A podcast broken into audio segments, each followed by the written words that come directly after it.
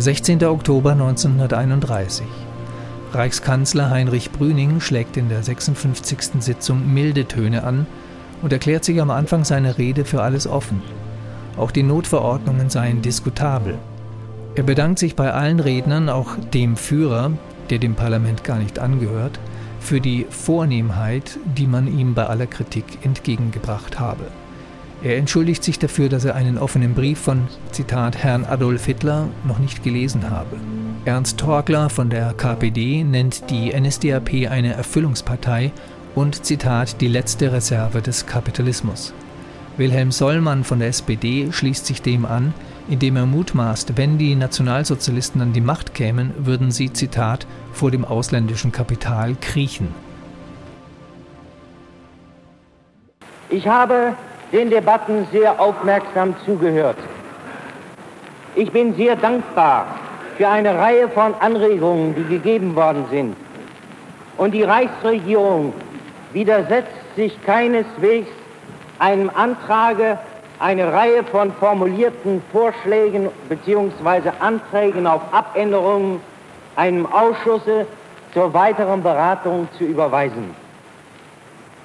Wir halten nicht in dem Sinne fest an einer Linie, dass wir glauben, nun in jedem einzelnen Punkt einer Notverordnung absolut recht zu haben.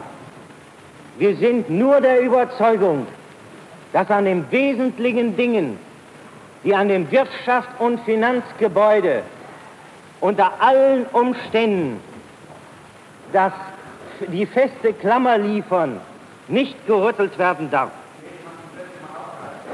Aber, meine Damen und Herren, wenn ich die Debatte nach einer anderen Seite hin mir ansehe und ich etwa aus den Anregungen der verschiedensten Parteien glaubte etwas entnehmen zu können über eine gesamt andere Lösung als wie der Weg, den die Reichsregierung bisher beschritten hat und weiter beschreiten wird, so muss ich sagen, dass ich eine solche gesamt andere Lösung nirgendwo in den vergangenen Tagen gehört habe.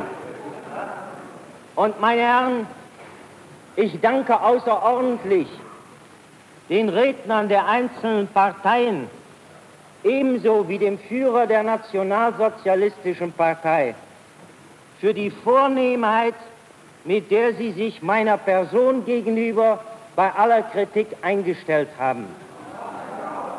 Aber,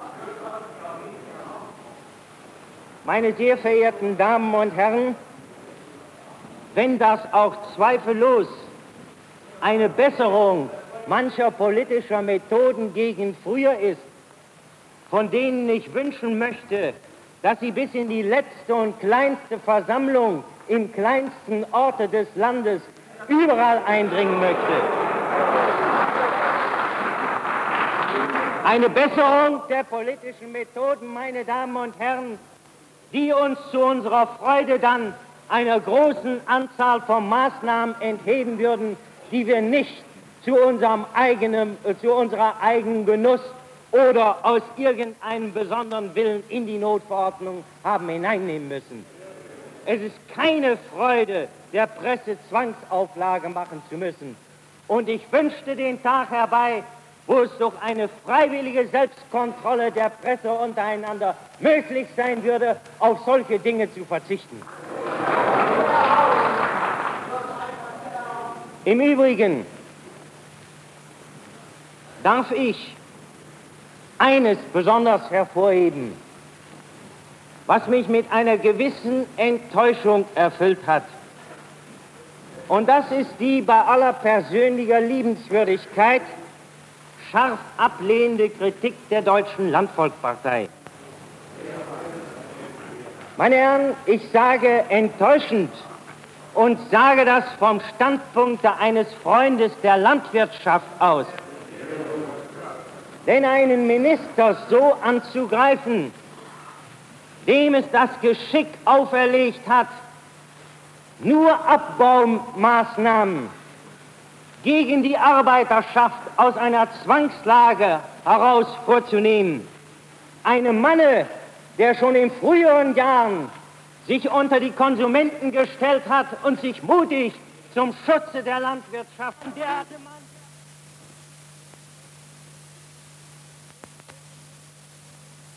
patriotisch sein und mögen Sie das Beste wollen, genauso wie die Männer auf dieser Seite des Hauses. Als erste Voraussetzung für eine Politik immer den Kampf gegen die Seite proklamieren, dann kann ich nur feststellen, es ist eben nicht möglich, die Volksgemeinschaft in ihrem politischen Ausdruck herbeizuführen, die wir in dieser historischen Stunde des deutschen Volkes unter allen Umständen haben müssten. Und lassen Sie mich hinzufügen, eine Maxime ist es gewesen in all diesen Wochen und Monaten, neben aller Arbeit, die zu leisten war. Ich halte es für unmöglich, einen Weg zu begehen, der uns über diesen schweren Winter hinwegführen soll, der von vornherein eine scharfe und geschlossene Front gegen die Arbeiterschaft begründet. Wer glaubt, das machen zu können, der wird meines Erachtens in ganz kurzer Zeit versagen. Aber hinter dem Versagen, meine Damen und Herren, da steckt dieses Mal etwas anderes als in den vergangenen Jahren.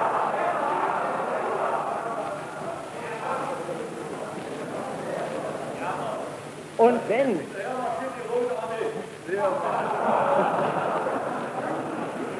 und wenn meine Damen und Herren, es auf diesem Wege nicht möglich gewesen ist, so bin ich eben zu der Überlegung gekommen, Herr Kollege Dingeldey, ein Kabinett zu bilden, was an sich von jedermann in seinen Maßnahmen und in seinem Programm akzeptiert werden könnte. Denn die Linie, die gegangen werden muss, wenn Deutschland gerettet werden soll, wird doch immer eine Linie des Ausgleiches und nicht der Unterdrückung nach der einen oder der anderen Seite sein.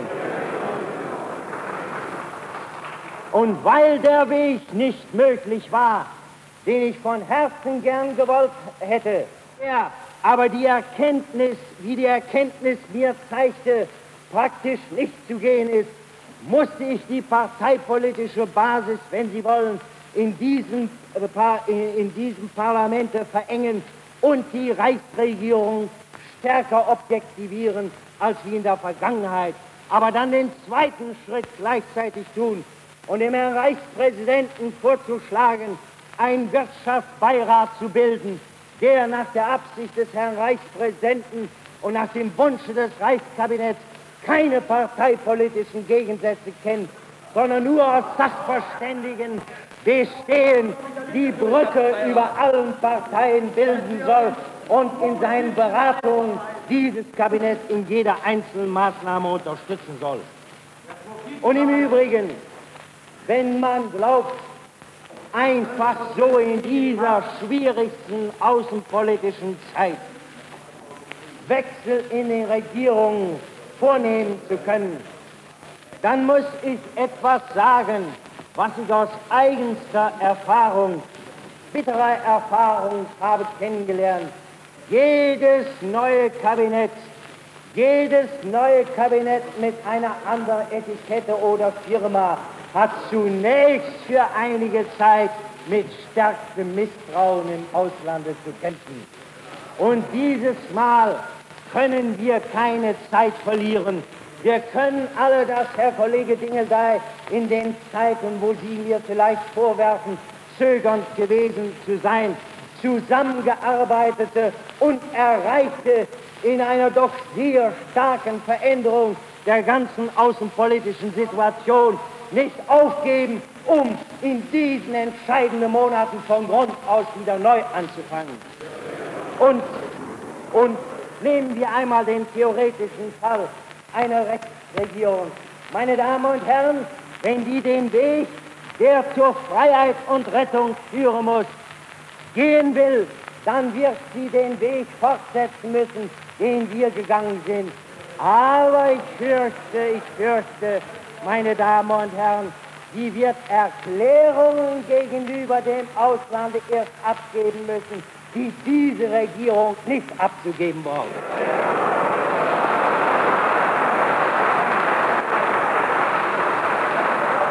Und meine Damen und Herren, lassen Sie nicht, lassen Sie nicht. Die Nationalen.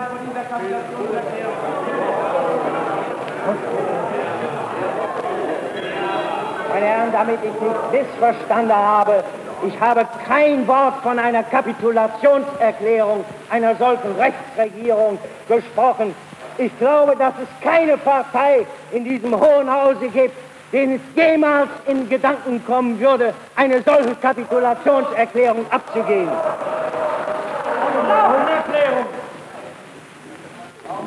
Und meine Damen und Herren, ebenso theoretisch durchdacht eine Rechtsregierung ja, wie sollen sich denn die Anschauungen der einen Partei und der anderen Partei, so weit wie wir, ich glaube auch dieses Hohe Haus, sie bislang gekannt hat, überhaupt auf einen Nenner wenigstens im Augenblick bringen. Die Erklärungen, die abgegeben worden sind, die Persönlichkeiten, die zusammen waren, die haben wenigstens für den Außenstehenden doch jedenfalls die heterogensten Ansichten. Und man solle doch einfach mal von diesen Parteien klar erklären, was man will. Dann ist die Stellungnahme der gesamten deutschen Volkes zu dieser Situation klar. Und nun, meine Damen und Herren, habe ich nicht die Möglichkeit gehabt, den offenen Brief, den Herr äh, Adolf Hitler an mich gerichtet habe, heute Morgen noch ganz selber durchzulesen. Das bedeutet keine Kritik, ich werde ihn durchlesen. Aber mir ist nur, sind ein paar Stellen unterstrichen worden. Und darauf möchte ich mit einem Satze eingehen. Herr Hitler sagt Ihnen, wenn Ihnen, Herr Reichskanzler, selbst nur vorübergehend das Ziel einer wirtschaftlichen Sanierung gelungen wäre, hätte kein Mensch in der Welt an eine Revision auch nur des Jönk-Planes gedacht. Ja, meine Herren, das ist der grundsätzliche Fehler meines Erachtens, der in den Auffassungen mancher Herren vielfach wiederkehrt.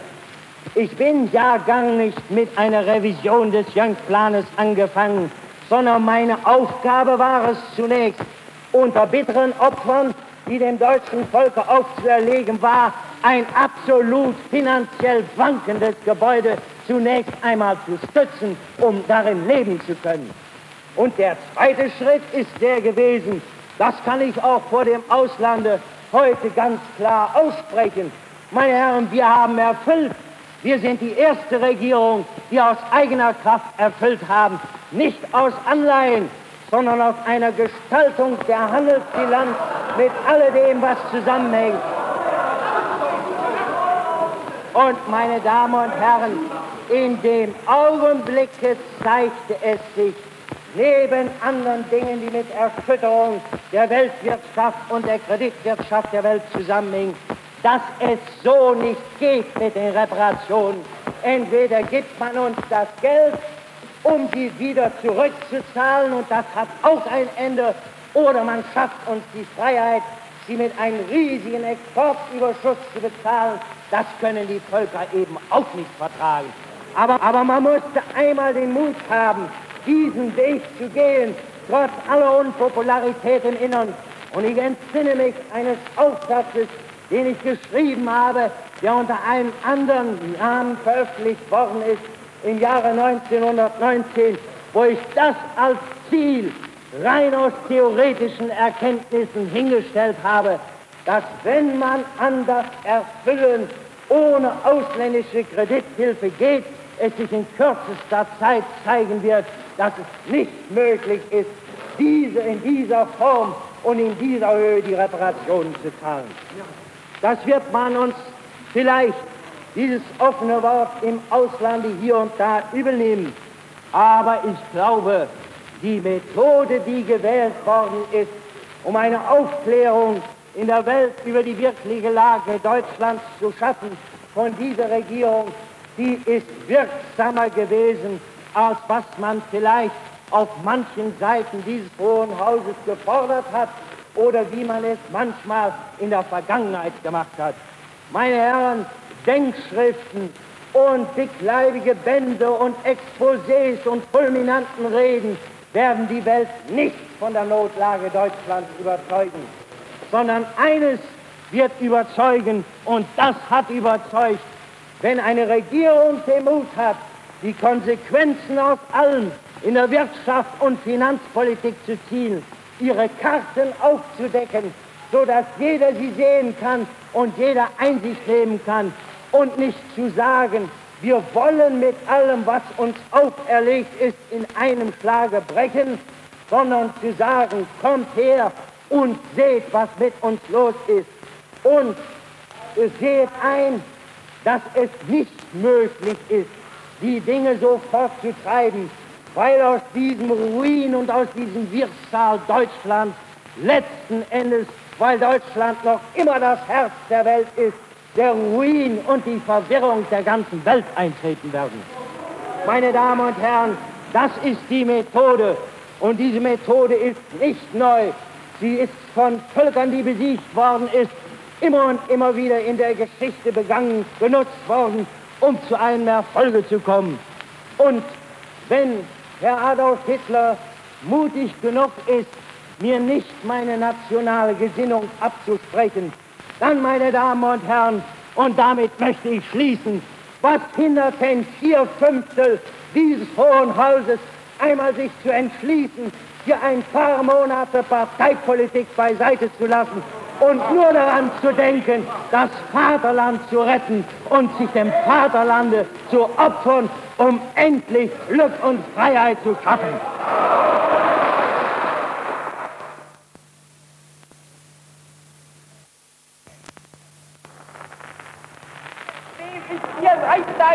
Stellung nehmen zu müssen zu den Anträgen gegen die Fürstenabfindungen, gegen die Zahlung an die Kirche, zu den Anträgen der Kommunisten für die Erwerbslosen.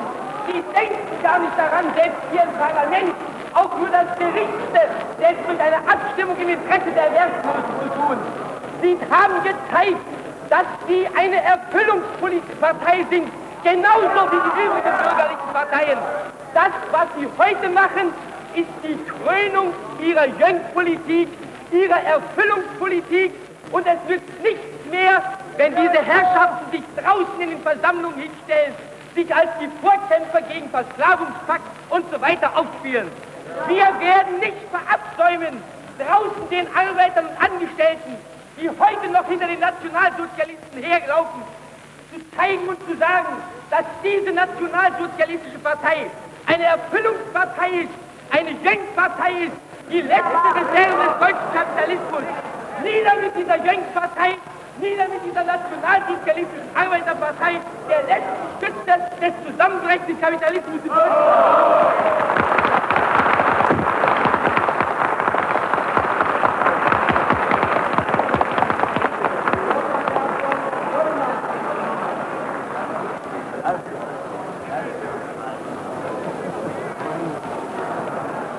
Meine Damen, meine Herren, der Auszug der Nationalsozialisten kann niemand überraschen. Schon die Erklärung, die der Abgeordnete Frick zu Beginn der großen Debatte abgegeben hat,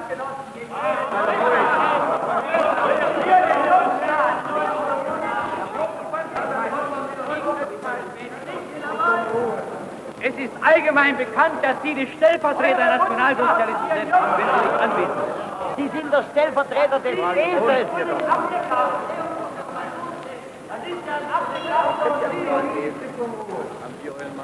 Schon die Erklärung, die der Abgeordnete Frick bei Beginn der großen politischen Debatte abgegeben hat, hat gezeigt, dass die Nationalsozialisten alles das, was sie außenpolitisch gefordert haben, hier im Hause preisgeben.